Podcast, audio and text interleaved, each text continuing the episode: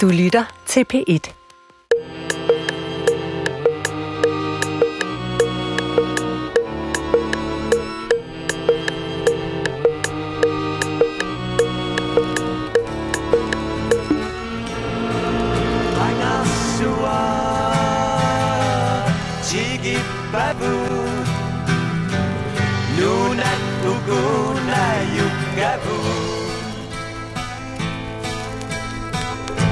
Sudah Topbabu Bisa nakafi galugi Kingulita Bisa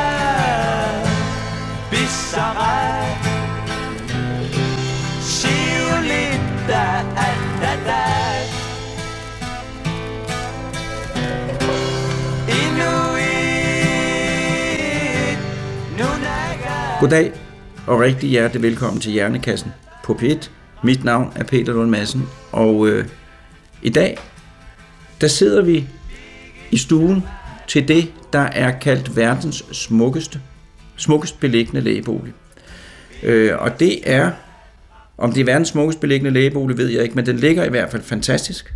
Den ligger i, i Lulisæt i Grønland, og når jeg vender mig rundt og kigger ud, så er der udsigt til isbjerg, så langt øjet det rækker. Og grunden til, at jeg sidder her, det er fordi, at jeg på sin vis krydser mit spor. For jeg har været her for 36 år siden til middag, hvor jeg fik helfisk. Øh, og det var jeg, fordi at jeg i min studietid som læge var praktikant på Ilulissat sygehus. Og det er en af de største oplevelser, jeg har haft i hele mit liv. Jeg var her en måned. Jeg har aldrig glemt det. Øh, og nu er vi i, i for at lave tv-optagelser i anden anledning. Men i dag fik jeg lov til at besøge hospitalet, øh, og jeg mødte den nye overlæge på hospitalet, og nu sidder vi her. Øh, og nu skal jeg så høre om, hvordan det går i Lulisæt, fordi det er jo så lang tid siden, jeg har været her. Og øh, mine tre gæster i dag, eller det er jo mig, der er gæsten, øh, så der er to værter, og så en anden gæst. Øh, min ene vært, i boligen, gæst i programmet, det er Peter Vedsted, ledende regionslæge. Min anden vært og gæst i programmet, det er Marianne Tastum Vedsted, regionslæge. Og så er det min medgæst, Karoline Hårup Nibur, som er det samme, som jeg var engang, nemlig stud med lægestuderende. Velkommen til Hjernekassen. Tak fordi jeg måtte komme til Peter og Marianne. Velkommen til Hjernekassen på PET.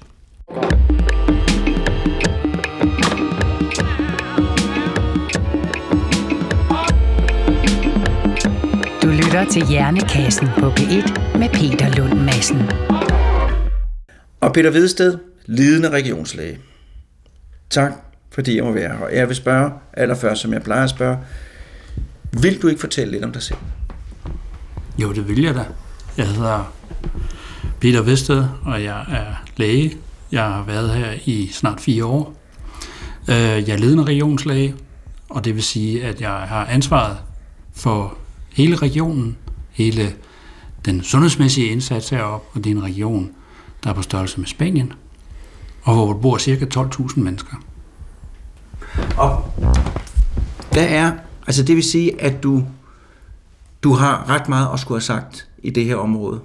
Du kan få, få, få, få tingene til at, at, at fungere sammen i en større grad, end man kan i Danmark, eller hvordan er det? Ja, det tror jeg roligt, man kan sige, fordi øh, til forskel fra for eksempel Danmark, ja, så er vi heroppe et sundhedsvæsen. Og det vil sige, øh, alt hvad der har med sundhed at gøre, lige på nær øh, hjemmehjælp øh, og, og, og, og plejehjem, jamen det er faktisk øh, noget, som, som, som vi har øh, i sundhedsvæsenet. Så det vil sige alt lige fra øh, hospitalsengen øh, til jordmor, til sundhedsplejerske, til hjemmesygeplejerske, alt hvad man sådan kan forestille sig, der hørt godt øh, sundhedsvæsen til, ja, det er jeg med til at, at forme herop. Det er stor forskel fra for eksempel en, et, et dansk sundhedsvæsen, hvor sådan noget, noget er meget fraktioneret. Øh, det ligger forskellige steder.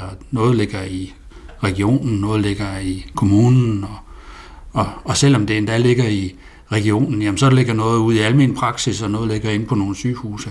Her er det en samlet enhed. Så den første sådan, som sige, gode nyhed, det er jo simpelthen, at altså, der er mulighed for at få tingene til at fungere i samklang i større udstrækning her, end der er i Danmark. Det er der i den grad. Så vil jeg sige tak, fordi jeg må komme til min næste gæst, Marianne Tastum Visted, som er regionslæge. Og vil du ikke også fortælle lidt om dig selv? Jo, jamen jeg hedder jo som sagt Marianne Vedsted, øh, og jeg er gift med Peter, og derfor er jeg her også, og har været her i snart fire år. Jeg er, har været øh, praktiserende læge, specielt i almindelig i Danmark i mange år.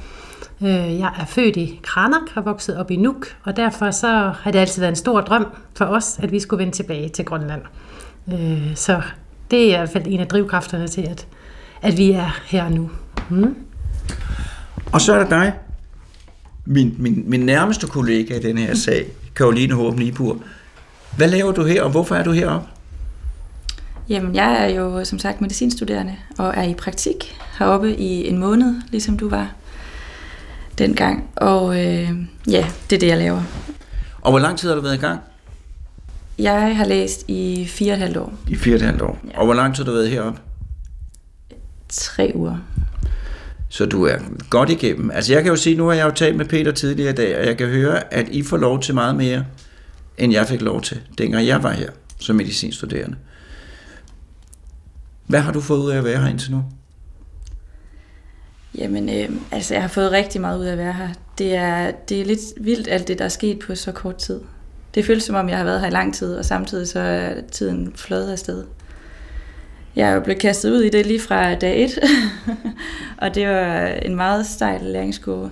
Så hvad du mener, du, du blev kastet, hvad var det, du blev kastet ud i? Jamen, vi har vores egne patienter heroppe. Altså, vi har vores egen konsultation, hvor vi har, øh, ser patienter, der kommer ind, ligesom de gør hjemme i, den, i en almen praksis. Fordi dengang jeg var her, der fik jeg lov til at sidde med, når den rigtige læge havde patienter. Ikke? Og sådan var det hele min medicinstuderende tid. Mm. Og dengang jeg så var blevet læge, så var der jo mange ting, som jeg ikke havde lært, fordi jeg ikke havde prøvet det. Og jeg kan tydeligt huske, at den første gang, efter jeg var blevet færdiguddannet, øh, der var jeg så blevet reservelæge på Rigshospitalet, og så skal jeg ned og se til min allerførste patient nede i skadestuen. Og så går jeg ned ad trappen, og så er det sket, hvor der står skadestuen. Og så slår det mig, hvad, hvad skal jeg egentlig sige? Altså, hvad skulle det være, eller hvad kan jeg gøre? Altså, der er en masse ting, som man skal lære, som bare gør, for at gøre med, og hvordan man sidder bag stolen, og hvordan man hængt hen. For det, hvordan man gør det fuldstændig lavpraktisk. Og det har du fået lov til at gøre her. Det har jeg i den grad. Jeg har fået lov til at have mine egne patienter, øh, i hvert fald og lige at starte op med det, og tale med patienterne, og få lov til at tænke, hvad kunne det være, og hvad kunne øh, mit forslag til en plan være, og så har vi jo selvfølgelig god hjælp fra, fra lægerne. Så alle patienter bliver konfereret med en læge, men vi får lov til at være i front, og det er, det er rigtig fedt. Det lærer man meget af. Så har du fået mere lyst eller mindre lyst til at blive læge af de her tre uger? Jeg havde meget lyst, inden jeg kom herop, men øh, det er bestemt ikke blevet mindre. Er du sådan en af dem, der altid gerne ville være læge? Nej, det kom nok sådan lige til mig i løbet af gymnasietiden. Okay. Ja. Ja, men vi vender tilbage til dig, men, men Peter, hvis jeg nu spørger, nu har du, du har jo også været, været læge i Danmark, du har været, du har ovenikøbet været professor i almen medicin, og almen medicin, det er jo det speciale, som man skal være uddannet i, hvis man skal være almen praktiserende læge. Øh, kan du fortælle noget om forskellen, altså ud over de der bestemmelsesmæssige ting, noget om forskellen på at være læge her, og så være læge i Danmark? Ja, altså der er jo, der er jo en lang række øh, forskel øh, fra for eksempel at være i en almen praksis, og så være heroppe som praktiserende læge. For det første, så ser man alt her. Man er den, der øh, varetager omsorgen for patienterne, og behandlingen, diagnostikken, kontrollen, uanset om det er den ene type, den anden type eller den tredje type patienter. Så man er den, der er her. Og det vil sige, at man er, man er lægen for de her mennesker. Og, øh, og hvor man jo typisk i en, øh, i en dansk kontekst, jamen, så vil man møde et, et menneske med en eller anden bekymring, med, med nogle symptomer eller et eller andet, og så vil man så vil man forsøge at, at, at, at komme godt i gang med, med processen, og hvis man så mener, at der skal inddrages andre kompetencer i det, ja, så henviser man for eksempel videre til, til andre øh, i, i sundhedsvæsenet. Så, så, så den helt, helt store forskel er jo, at her er man den, der er den, her skal man følge tingene til dørs. Og det vi også oplever, øh, det, det er jo også, at det, det sætter også nogle krav til den ramme, som man så øh, skal have for at være læge. Øh, man, man skal gøre flere ting selv. Jamen, man kan jo også, altså det vil jeg jo tænke, man, kan også, man kommer jo også i, i flere øh, alvorlige situationer, hvor, hvor folk kommer ind med ganske, ganske alvorlige ulykker, øh, og, og nu, er de kom, nu er de kommet til lægen, og nu er det dig, der er lægen, øh, og så skal du simpelthen løse det. Øh, ting, som jo i nogle tilfælde er en højt specialiseret opgave. Ja, det er fuldstændig rigtigt. Øh, altså man kan sige, heldigvis så hører det jo til sjældenhederne, at det er så alvorligt. Ja. Altså langt det meste, vi laver, det er jo sådan helt almindelige ting, som, som, øh, altså, som man normalt øh, godt kan, kan klare. Men ellers så er det jo fuldstændig rigtigt, at når vi så pludselig står med et behov for højt specialiseret indsats, jamen så er den ikke lige rundt om hjørnet.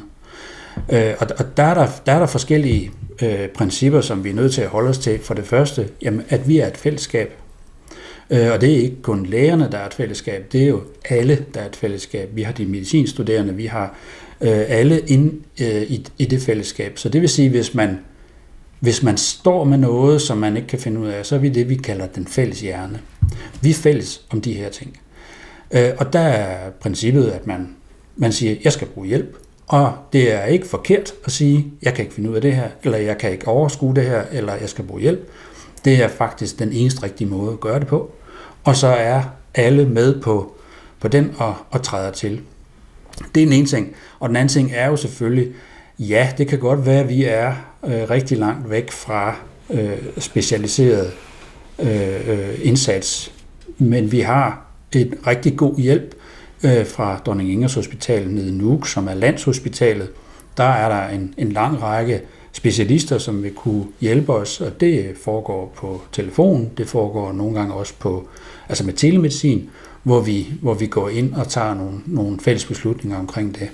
Og endelig, hvis vi får behov for at evakuere nogen, altså sende dem øh, væk herfra, og det sker sådan indimellem, jamen så har vi en ambulanceflyver, vi har nogle helikopter, vi har et beredskab, som, som kan hjælpe os. Men det er klart, at man står meget mere med den der sådan helt grundlæggende lægegærning, få, få hjulpet denne her person så godt som muligt. Ja, fordi, altså jeg kan jo igen, skadestue, det er jo det, er jo det som da jeg var startet som, som, som ny læge, der var det jo altid vagterne, man frygtede, ikke? Øh, Og selvom det var på Rigshospitalet med alle mulige hjælper, så var man jo altid alligevel de første gange bange hjertestop. Ikke? Har du haft et hjertestop, øh, behandlet hjertestop øh, og alle mulige ting.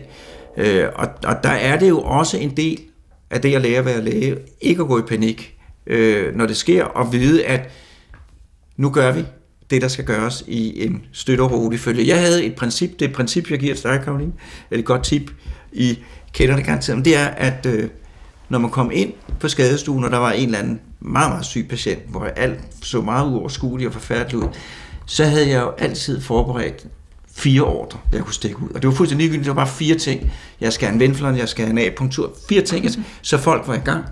Og så virker det som om, at lægen han har tjek på det.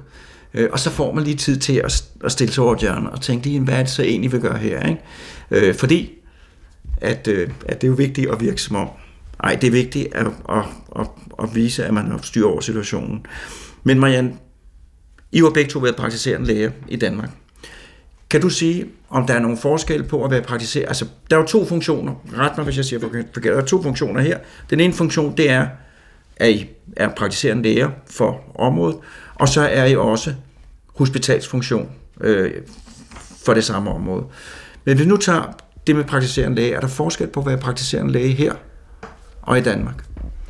Øhm, Jamen, som Peter siger, så, så er grundlæggende mange af funktionerne er jo lidt de samme. Altså folk fejler øh, langt hen ad vejen mange af de samme ting. Men der er jo så nogle, øh, nogle grønlandske specialiteter, kan man sige. Nogle, nogle, nogle måske 10-20 procent, hvor det, hvor det er anderledes heroppe. Altså, der er nogle andre sygdomme, øh, der er en, en helt anden kultur, en anden tilgang. Altså, patienterne har en anden tilgang, og så er der jo også et helt andet sprog, som gør, at øh, 50 procent af de øh, konsultationer, man har, er med en tolk. Øh, og de tolke, vi har, er ikke sådan uddannede tolke, øh, så det er nogen, der kan begge sprog, så, så det er man udfordret af, øh, synes jeg. Øh, Ja, yeah, så det, det er i hvert fald nogle af forskellene, øhm, synes jeg. Ja. Men du har jo boet her, da du var barn, mm. og du var ung. Hvad var det, du savnede så meget at komme tilbage til, at, I, at, at det var en af grundene til, at I flyttede yeah. her? Altså, jeg, jeg, jeg tror, jeg er sådan en læge, der, der altid har interesseret mig for menneskers historier, altså deres livshistorie. Mennesker, hvad er der egentlig? Jeg er nysgerrig på menneskers liv, og hvad det egentlig er, der, der foregår i dem. Øh, og det er nok min største drivkraft, det er min nysgerrighed på det. Og så havde jeg faktisk en nysgerrighed efter at komme tilbage og møde grønlænderne, øh, og møde dem og høre deres historier og være læge for dem. Så det, øh, ja, og har det, har det levet op til, til, til, til at altså, har du, har du har du, har, har du fået fortsat historien fra dengang, du var barn og ung? Ja, det synes jeg bestemt. Jeg er som om, jeg altid har været sådan et puslespil, hvor der manglede nogle brikker. Øh, og dem har jeg, øh, ja, over årene her har jeg fået dem øh, placeret og fået brikkerne på plads. Især, øh, jeg er født i Kranak, og det er jo langt, langt væk fra Danmark, og også langt væk fra Ilulisset. Øhm, og der kom jeg op for sidste år for første gang og mødte øh, det sted, jeg er født, øh, og mødte den befolkning øh, og det sygehus, og, eller sundhedscenter, som det er i dag, øh, og mødte den der befolknings totale gæstfrihed og venlighed og imødekommenhed og de historier, der er i det samfund der. Så øh, ja, det har jeg. Jeg har fået nogle brikker sat på plads indeni. Jeg synes jo, og nu må du Karoline give mig ret, jeg synes jo, da jeg var her, selvom det kun var en måned, det at sidde med ved de der konsultationer. Jeg har, jeg har aldrig oplevet en mere direkte måde at lære et sted at kende på. øh, det, synes jeg var, det synes jeg var en stor oplevelse. Hvordan har du haft det, Karoline? Med? Nu har du selv, nu, har, ja, nu om dagen har man jo sine egne patienter, men hvordan, hvordan har det været for dig? Har det været en, nu, stiller, nu skal jeg passe på at ikke stille som et ledende spørgsmål. Hvordan har det været for dig øh, at være praktiserende øh, medicinstuderende her, praktis, nej, praktiserende medicinstuderende her på, på, i Lulisæt? Jamen, det har været enormt spændende. Ja. Det synes jeg. Altså, jeg har ikke, øh, jeg har ikke så meget øh, klinisk erfaring hjemmefra, så jeg trængte også til at komme op og, og ja, jeg håbede da på, at jeg skulle øh, møde nogle patienter og møde nogle spændende mennesker og blive klogere. Øhm, og det synes jeg, jeg er blevet, på trods af, at jeg kun har været her i kort tid. Men har du også har du haft, har du haft nogle nogle oplevelser af, at du kan, at du kan mærke, at folk er oppe på boet i meget lang tid, og nogle helt andre livsomstændigheder end i Danmark, og at det udspiller sig i den måde, man møder tilværelsen på? Mm. Altså, det, det er svært at gøre sig klog på efter så kort tid, men, men jeg synes da godt, jeg, jeg kan fornemme en forskel, og det er et andet folkefærd, en anden kultur. Øhm, en lidt anden måde at, at, at se livet på, men, øh, ja, det, det er spændende at få et lille indblik i. Det kan jeg godt forstå. Karoline, har du fundet ud af, hvad du skal være, når du, når du bliver stor? Når du bliver færdig som læge? Jeg havde ikke fundet ud af det, så du skal ikke føle dig forpligtet. Nej, det er det store spørgsmål. Det kommer altid. hvad skal du være? Du er bare, du er bare ja, blå, nej. så er den lukket. Ej, jeg, jeg, har, jeg har en klar, øh, en stor drøm om at blive almen mediciner, altså praktiserende læge. Og det har jeg haft siden jeg startede, og det, det, det tænker jeg stadigvæk, at det er det, jeg skal. Men så tror jeg passer du, godt til mig. så kan du få vikariater heroppe, ikke? Ja, jeg kunne godt tænke mig at komme tilbage i hvert fald. en gang. Det er jo altid, det, det vil jeg sige, det er jo altid noget, der giver, der giver, der giver øh, sådan grundstat, som man er kommet lang tid. Ikke? Jeg var allerede som medicinstuderende, og så kender, kender nogen til tingene. Så jamen, det synes jeg er en god plan. øhm, nu er det tid til en jingle. Du lytter til Hjernekassen på P1 med Peter Lund Madsen. Og det er Hjernekassen, jeg byder velkommen til igen. Og Hjernekassen befinder sig øh, i lægeboligen i Lulisæt med udsigt til Isbjergene. Og øh, vi taler om, hvordan det er at være læge i Lulisæt. Øh, og øh, vi har jo talt lidt om den privatpraktiserende funktion. eller den almen medicinske pra- øh, funktion. Men der er jo også noget med nogle operationer. Øh, det, var jo, det var jo det, som jeg synes var mest dramatisk, da jeg var her. Det var jo det her med, fordi jeg var om sommeren, og den sommer, jeg var her, der var vikar. Og der var, ja, der var vikar. Øh, og der var, øh, ja, der var nogle af de vikarer, som, så en af vikarerne, som, som ikke var operationserfaren. Ligesom jeg kunne sige mig selv, jeg er ikke operationserfaren. Og der skulle udføres operationer. Hvad er det for nogle operationer, I, I typisk laver her på sygehuset i Lulisæt? Altså de operationer, vi laver, det er selvfølgelig en masse mindre operationer. Øh, alt, alt hvad, hvad folk sådan har behov for at, at, at få fjernet de bedutter i huden og, og øh, nedgroede negle og alle de der almindeligheder. Øh, så har vi selvfølgelig også dem, som bliver øh, alvorligt syge, øh, og øh, hvor hvis ikke de bliver opereret, ja, så, vil det, så vil det være livstruende. Og øh, det er typisk sådan noget som blindtarmsbetændelse. Det kan være en graviditet uden for liv, livmoren. Det kan være et, øh, et mavesår, blødende mavesår, som, øh, øh, og øh, så har vi selvfølgelig en, en, en lang række fødsler, og der har vi, må vi jo sige, der har vi jo to øh, menneskeliv i hænderne.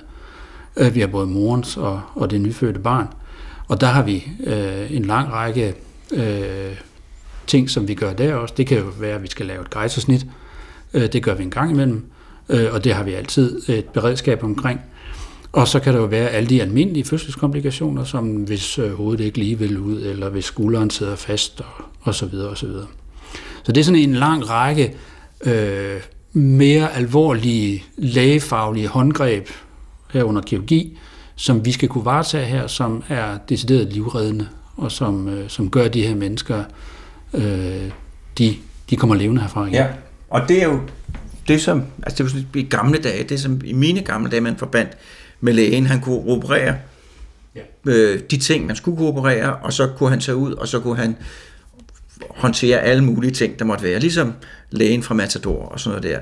Der må være en, nej nu snakker jeg ud for, nu jeg hvordan jeg har det, men, men der må være en grundlæggende tilfredshed, tilfredsstillelse ved at kunne alle de her ting. Ved at være i stand til at være, være den der grundlæge. Hvad siger du til det, Marianne? Jamen, øh, jeg er jo almindelig mediciner, praktiserende ja. læge af baggrund, Øh, og jeg er jo heller ikke den store kirurg øh, på Nej. den måde. Nej. Så, så jeg, jeg er jo ikke den, der foretager de store indgreb, når vi er her, for der har vi en, der er mere kirurgisk erfaring med. Så det er jo en, en fordel ved at, øh, at hele tiden sikre sig ansættelse af nogen, der kan det der øh, kirurgi. Jeg kan alt det småt, småtteriet. Øh, Og hvad jeg er småtteriet? Jamen, det er jo sådan noget, som det Peter nævner, altså fjerne dimser og øh, øh, rykke nogle brud på plads og øh, ja, øh, alt sådan Men så vil jeg lige sige til lytterne, at det, som Marianne kalder fjerne dimser og rykke nogle brud på plads, det er altså ikke, det er ikke sådan noget, man sådan lige, øh, lige gør. Øh, det lyder nemt, men, øh, men, men det, er, det, det er ikke noget, man lige gør. Er det ikke rigtigt? Jo, Det er rigtigt. Der, der er jo nogle ting, man lærer heroppe, altså, øh, som øh, man kommer lidt ud af sin komfortzone af de ting, man er vant til at kunne i Danmark. Og det tror jeg egentlig gælder alle lægetyper, der er heroppe. Alle de vikarer, eller dem, der har kortere og længere tid. Man kommer med en ekspertise med noget af det, man kan, og det kaster man ind i fællesskabet. Og så er der noget, man ikke kan på forhånd, og det lærer man af de andre. Så når man kommer herfra, uanset om man egentlig har været her kort tid eller lang tid, så har man, så har man lært noget nyt. Øhm, og det er jo en stor tilfredsstillelse faktisk som læge. Jeg kan sige, at noget af det, der blev lavet meget, da jeg var her, det var øh, skæring af bylder. Og når vi taler om forskelle, kulturelle forskelle, altså jeg kan sige, jeg har, jeg har været med til at skære bylder i Danmark, og det gør, jeg tror det gør sindssygt ondt, fordi folk de jammer og skriger, når man trykker på den. Men herop, små drenge, unge drenge, unge kvinder, der blev ikke sagt noget som helst. Altså det er, jo, det er virkelig ikke, det er ikke pivskider. Øh, og der var så mange andre øh, situationer og sammenhæng, hvor det var altså, fuldstændig, det slog en med, med den stoiske ro, man gik til tilværelsen med. Det var meget respektindgydende for mig. En af de ting, virkelig, jeg tog med mig hjem, det var den der ro, man mødte tilskikkelserne med. Også det at få skåret en byld. Og dem af jer, der ikke har prøvet det, jeg kan sige, jeg er sikker på, at det gør rigtig, rigtig ondt. Øhm, men, men altså, der er operationerne, der er den almene praksis, så er der jo noget, som jo er meget vigtigt, det er jo alt det med forebyggelse. det der, jeg ved ikke, om det er stadigvæk kramfaktorerne med rygning og, og alt det der. Øh, hvordan går det med, med, med sundhedsforebyggelsen og, og, og, og alle de her livsstilsting på Grønland? Jeg vil så sige, øh, at være, at være læge i, i, i, i, i Lulisat, det præsenterer dig også for nogle ting, som man nok ikke ser i så stor udstrækning i Danmark mere. Øh, og det er i høj grad et spørgsmål om livsstil. Altså, øh, hvis, vi, hvis vi ser på, på, på hele det her klassiske med, med kram, altså du skal spise ordentligt, du skal motionere, du skal ikke ryge og, og, og, og, og sådan nogle ting, jamen så, så er vi ikke helt nået dertil øh, med at, at, at opfylde kramfaktorerne. Øh, vi har jo 50 procent af befolkningen, der stadigvæk ryger, og øh, de ryger meget også. De kan nemt ryge 40-60 cigaretter om dagen. Øh, og øh, det der med kosten, jamen altså man har haft nogle tradi- en traditionel kost, grønlandsk kost. Der er blevet introduceret en europæisk vestlig kost, som jo i den grad baserer sig på, på, på, på en helt anden øh, sammensætning af, øh, fedtstoffer og sukker. Og, øh, og hvis man er glad for sukker og glad for øh, sodavand og chips osv., og så jamen så kan det også lynhurtigt ses. Og det, øh, det kan også godt ses heroppe. Så, øh, så der er ingen tvivl om, at, at, at livsstilssygdomme, det er, det er meget mere fremherskende her, end man vil typisk opleve i en, for eksempel en dansk almen praksis. Men det kommer også an på, hvor den danske almen praksis ligger.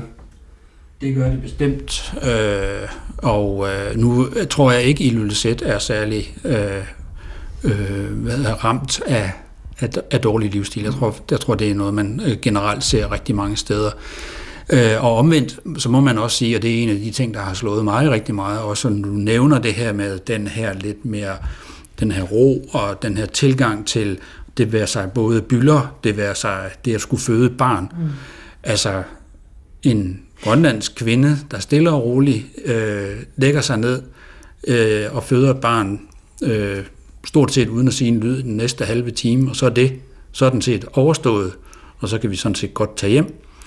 Øh, eller øh, det være sig sådan mere alvorlige forhold, det kan være døden, øh, som man har et helt andet forhold til, meget mere stærk og øh, hvad skal man sige, øh, man tager det på sig, man tager livet på sig.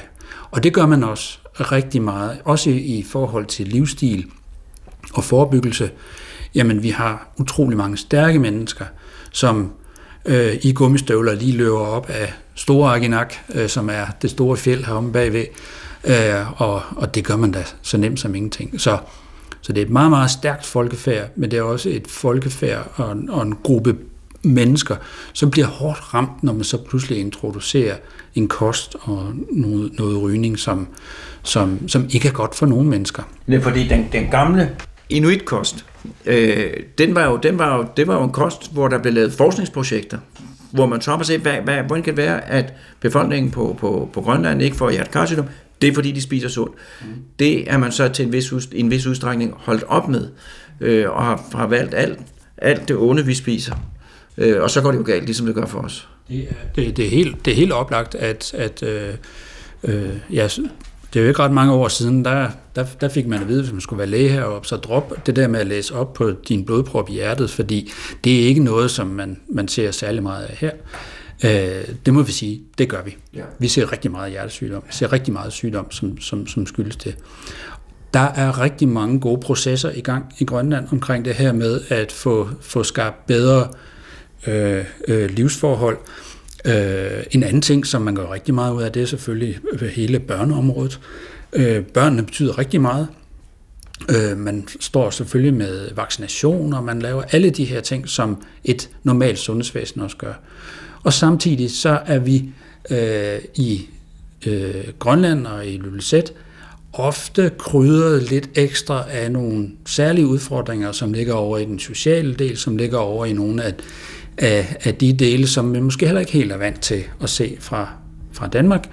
Altså hvor man lever under forhold, øh, som er øh, noget sværere øh, og børnene lever under forhold, der er noget sværere. Det kan være svært at komme i skole til tiden, det kan være svært at få sin madpakke med, eller i det hele taget få morgenmad, osv. osv. Så den, den sociale ulighed og diversitet, den er, den er helt anderledes.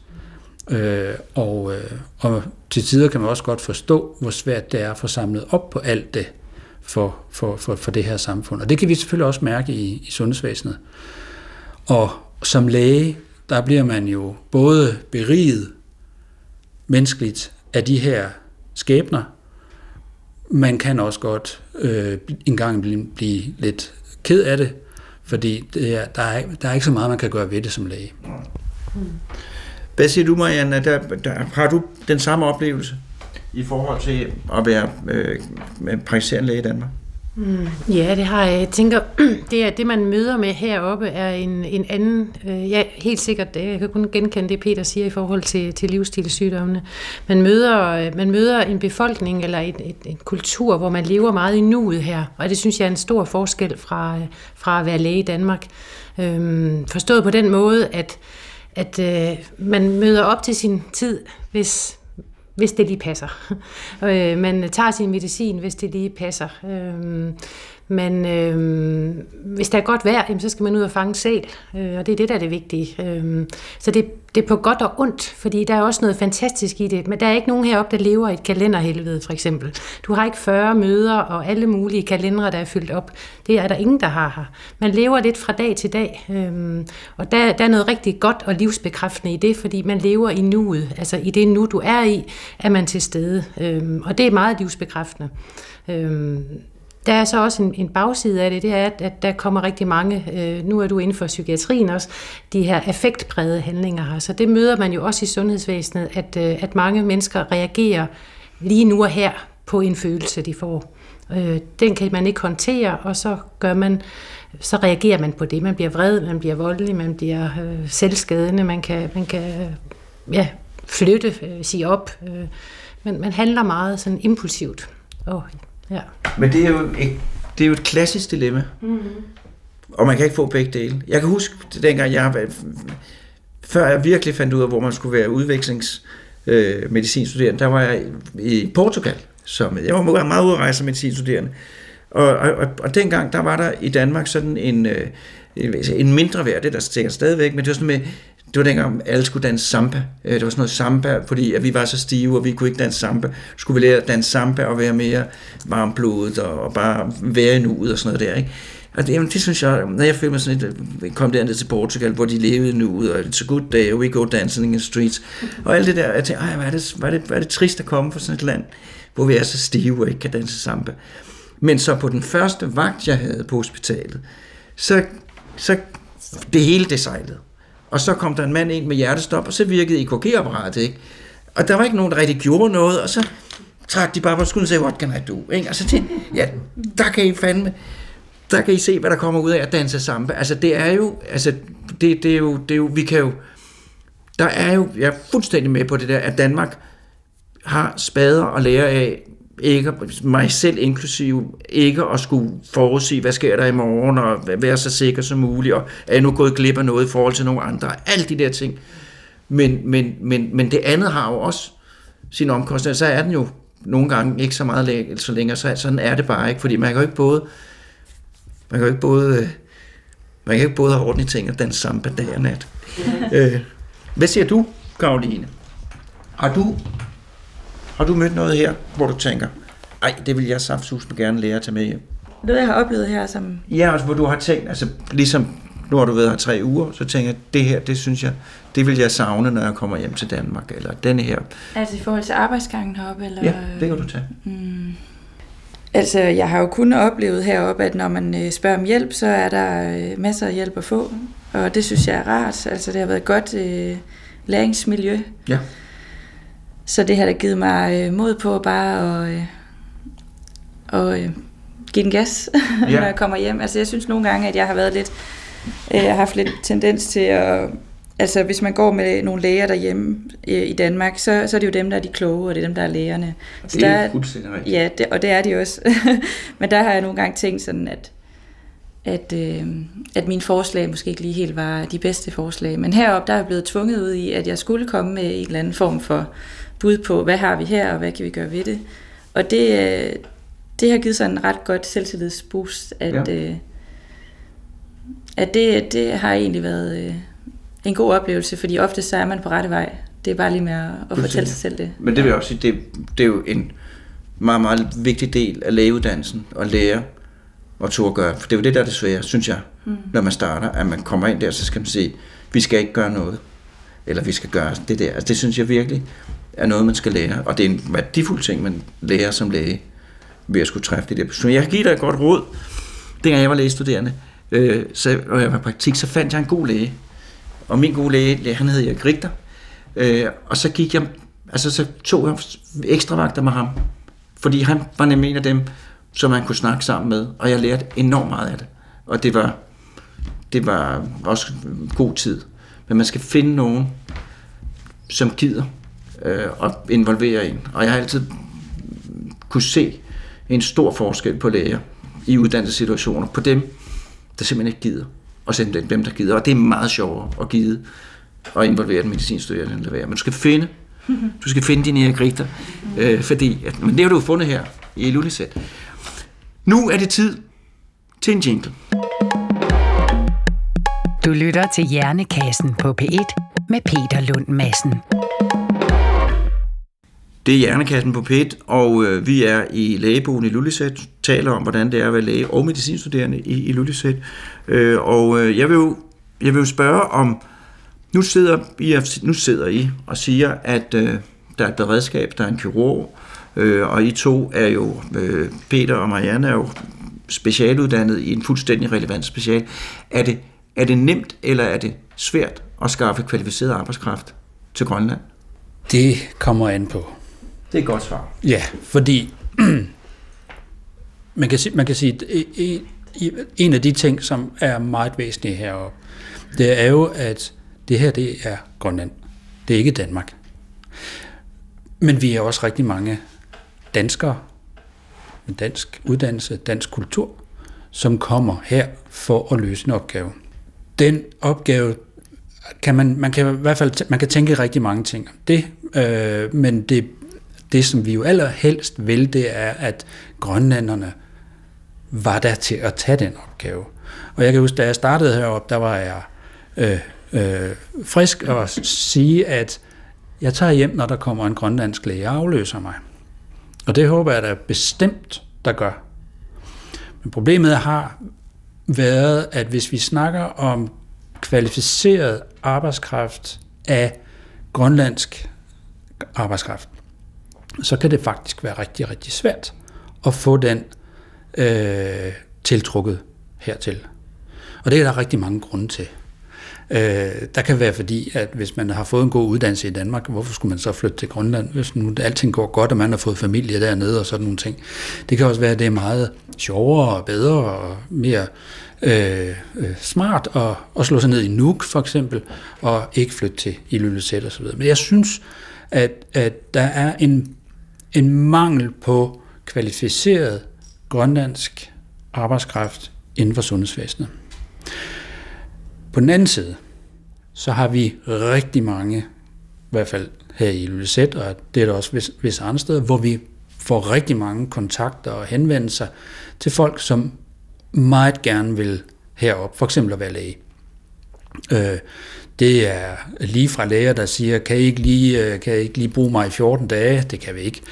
øh, men, men, men læger, som også øh, sådan oprigtigt øh, øh, har en rigtig god øh, fornemmelse af, hvad det vil sige at skulle til Ilulissat og bidrage med deres kunden og deres øh, tilgang, og øh, meget gerne vil vil opleve det at være læge her, selv bestemme, hvornår man går på toilettet og, og, og sådan nogle ting i forhold til et, et, øh, et, det arbejde, de, de har.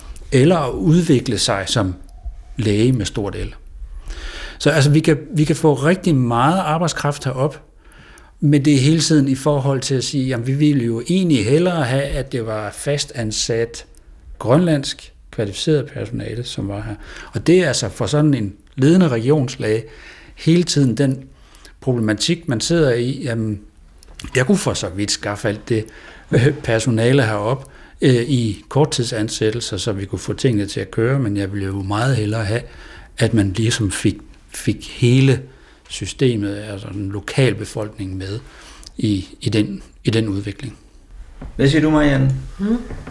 Er, det, er, det, er, det, øh, er det svært at få folk til at komme op i lang tid?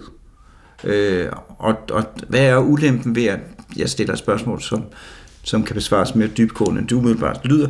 Hvad er ulempen ved at få, få folk op i en kort ansættelse? Mm. Man kan sige, nu har vi jo snakket meget om, hvor, hvor store forskelle der kan være fra Danmark, øh, fra at være læge i Danmark og være læge her. Øhm, så det tager altid lidt tid øh, at komme ind i, i et nyt system. Det gør det jo også, når man skifter arbejde i Danmark. Øhm, så, så ulempen ved, at man er her kort tid som læge, det er jo, at man når måske lige at komme en lille smule ind i noget, og så skal man rejse igen.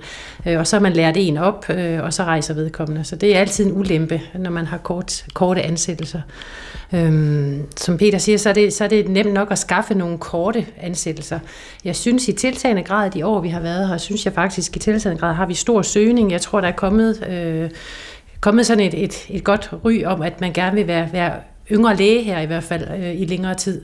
Øhm, vi har uddannelseslæger nu, jeg er tutorlæge, så derfor så har vi fået lov at have uddannelseslæger. Øhm, så vi har altid to introduktionsstillinger besat øh, af to yngre læger til almindelig medicin. Øhm, og jeg tror, det, det gør, at vi, vi nu har en, to læger tit, der har et halvt år, et helt år gangen, øh, og nogen endda lidt længere tid. Øhm, ja, så, og jeg synes også godt, man kan skaffe de her øh, praktiserende læger eller seniorlæger til at være heroppe i lidt kortere tid. Men det er typisk kortere tid. Det er et par måneder ad gangen. Men hvad er det, hvad er det hvad for nogle specielle kvalifikationer skal man have? Altså man, almindeligt praktiserende er jo selvfølgelig godt, men menneskelige kvalifikationer, øh, hvad vil de kigge efter der? Man skal have en vis, eller jeg ved ikke, man skal i hvert fald være, have evnen til at være pragmatisk øh, og ville det pragmatiske, og ville kunne øh, arbejde med sin egen lægerolle i en anden setting, end den man måske er vant til. Så man skal, øh, og at der er nogle andre vilkår. Øh, så jeg tror, jeg tror faktisk, det er det, jeg vil sige. Jeg tror, det der evnen til og, og, og viljen til, at vi arbejder med, med sin pragmatisme i forhold til tilgangen til patienter og til systemet her. Det tror jeg faktisk er det, der gør, at man, øh, man kan lide at være her. Ja. Fordi så er det meget alsidigt lægearbejde jo. Og det er jo det, der er vildt spændende. Der er jo ikke en dag, der er kedelig her. At man sidder jo ikke dag efter dag med det samme ambulatorie, med de samme patienter i sin praksis. Altså hver dag er ny. Du kan godt være, at du har en ambulatorie i dag, men så næste dag, så er du den her hjælpelæge, som har de akutte og superviserer, sygeplejersker og medicinstuderende. Så har du vagten og går stuegang og fordyber dig i patienterne. Så man har hele tiden sådan skiftende arbejdsfunktioner.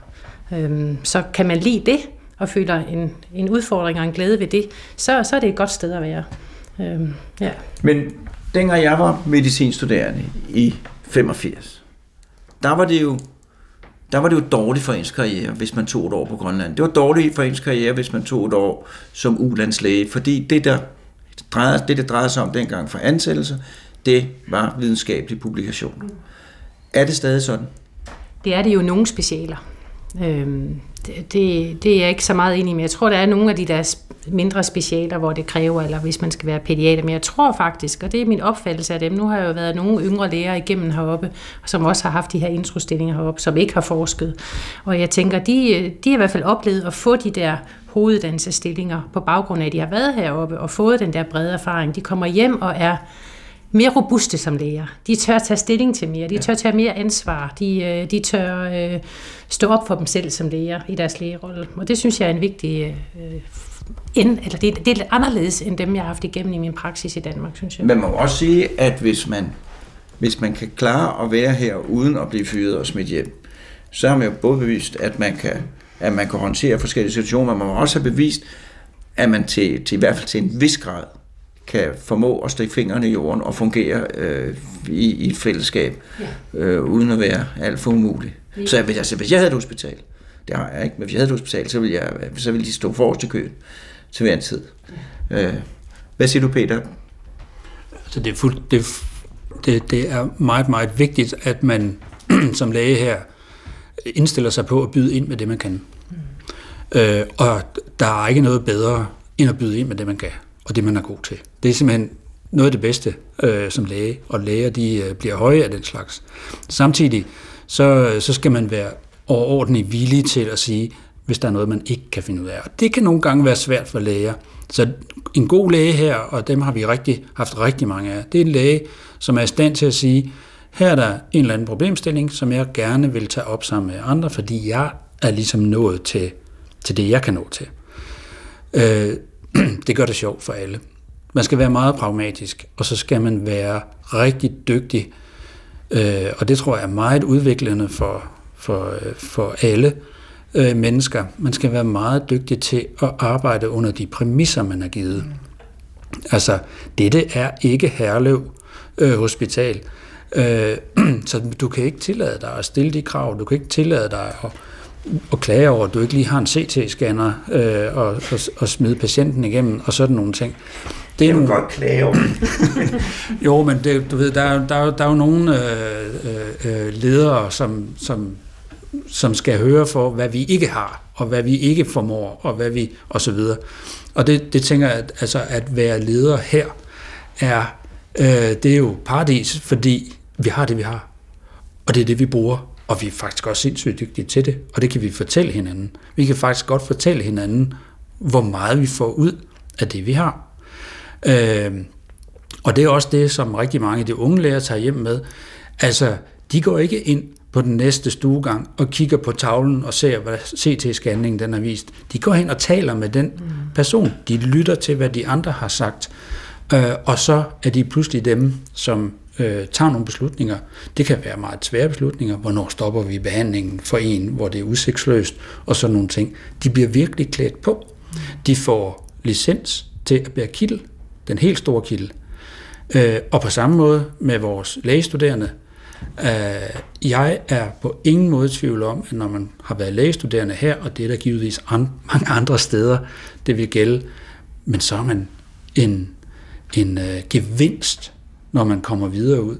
Og man lærer meget bedre. Når jeg, vil man, sige en ting, jeg vil sige en ting, at nogle af Danmarks fineste læger, de har været lægestuderende her på Ilulissat sygehus. Ja. Karoline, du lægger det ind i en, en en, en traditionsperlerække af, af store danske læger. Ja. Øh, Karoline, jeg kan jo høre, altså hvis man sammenligner de ting, som jeg hører sagt i dag, med hvad idealerne er, så er de jo altså noget mere fornuftige, end de var i 85, øh, hvor lægeverdenen var mere militaristisk og sådan noget der. Karoline, når du nu kommer hjem øh, til, til København og fortsætter lægestudiet, hvad håber du så for øh, at få ud af at være læge? Hvad er din hvad, hvad håber du i din ideelle verden, at dit arbejdsliv vil give dig? Jamen, jeg, jeg håber selvfølgelig på, at jeg kan, kan hjælpe en masse mennesker. Det siger næsten sig selv, men det er alligevel også øh, en ret høj ambition, synes jeg, at have. At man kan gøre en forskel for, for andre øh, mennesker på forskellige måder.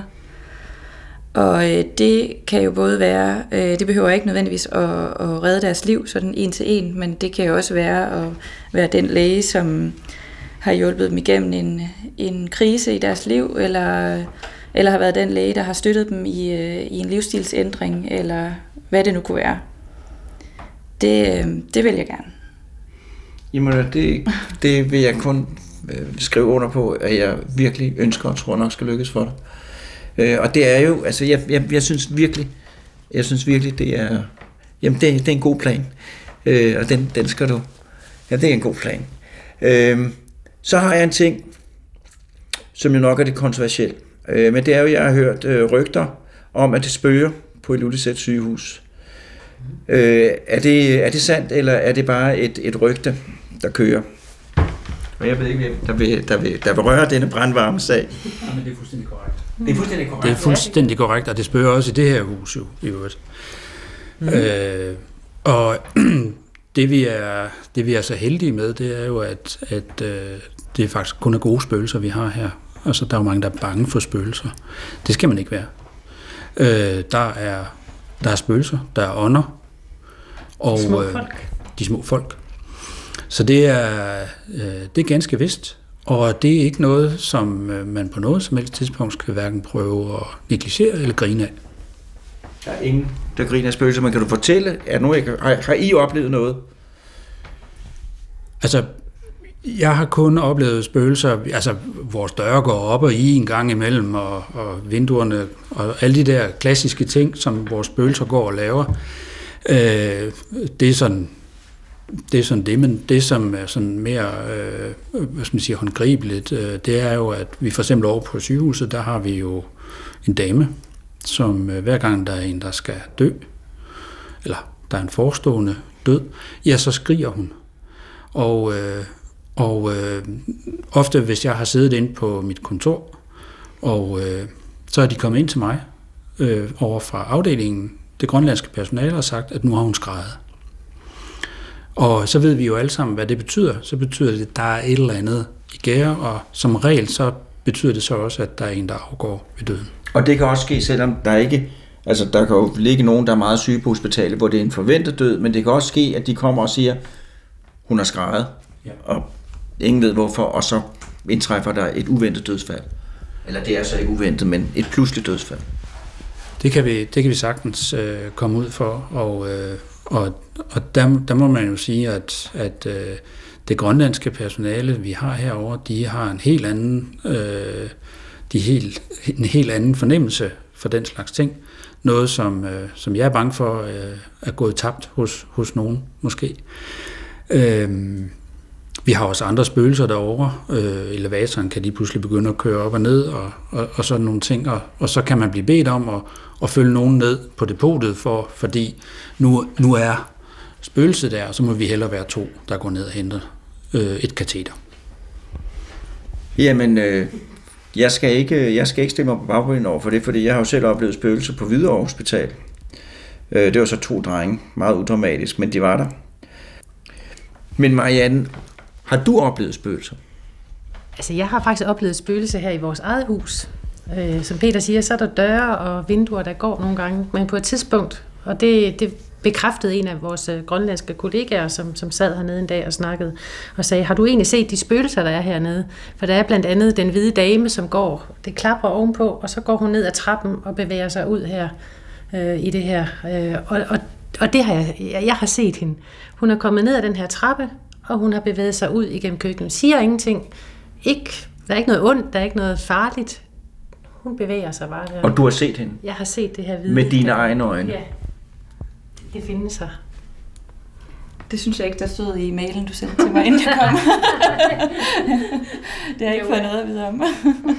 Hvad med dig, Karoline? Har du oplevet noget? For du bor jo oppe i den gamle del af hospitalet. ja, det gør jeg. Nej, jeg har ikke oplevet noget. Men øh, det, det er jeg glad for nu. jeg vidste du har ikke, også kun at det været tre uger. Ja, det kan jo nok Ja. Ja, det lyder spændende. Øh, jeg vil sige mange tak, fordi at jeg måtte, øh, jeg måtte komme. Og jeg vil sige tak, fordi I ville fortælle. Øh, og det, jeg tager med mig, det er, at, at det faktisk går rigtig godt. Øh, øh, og at det største ønske, det var flere grønlandske øh, øh, ansatte. Fordi at de selvfølgelig vil have nogle kvalifikationer, som vi andre ikke har. Øh, som der er, er, er rigtig god brug for. Og det jeg, jeg kan jo godt forstå, at det er et problem, fordi at der er ikke, øh, men, men det er det største ønske, I har, hvis, hvis, hvis I skulle komme med det.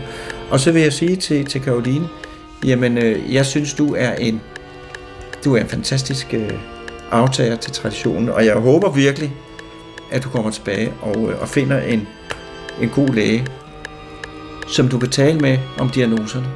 Øh, fordi jeg synes, det var det sværeste, da jeg blev færdig som læge. Det var lige pludselig at skulle lære tænke selv. Ja. Øh, men det har du haft nu tre ugers kursus i, og du har en uge til. Øh, og øh, tak fordi jeg måtte komme, og tak fordi I måtte være med. Og til lytterne, der vil jeg jo sige på genhør om en uge.